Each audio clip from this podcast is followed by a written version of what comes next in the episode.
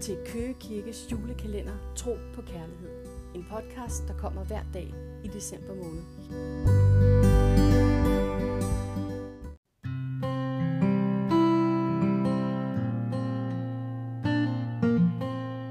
Den 1. december. Det hele begyndte, da Køge Kirke skulle have sin altertavle.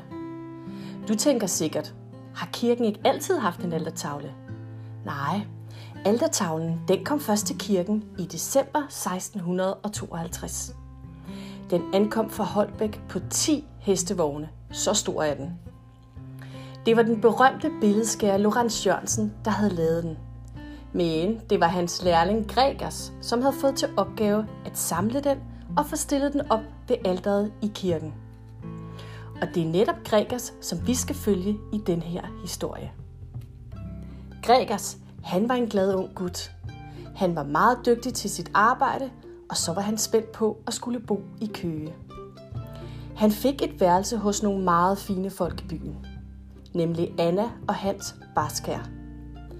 De så ud til at være nogle gode og fromme borgere. Men der foregik altså noget mærkeligt i deres hus, og Gregers ophold hos dem skulle vise sig at blive skæbnesvangert.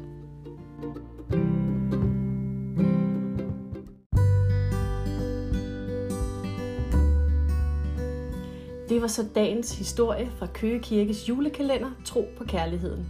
Vi håber, du vil følge med i morgen kl. 7, hvor den næste episode bliver udgivet. Ha' en god dag.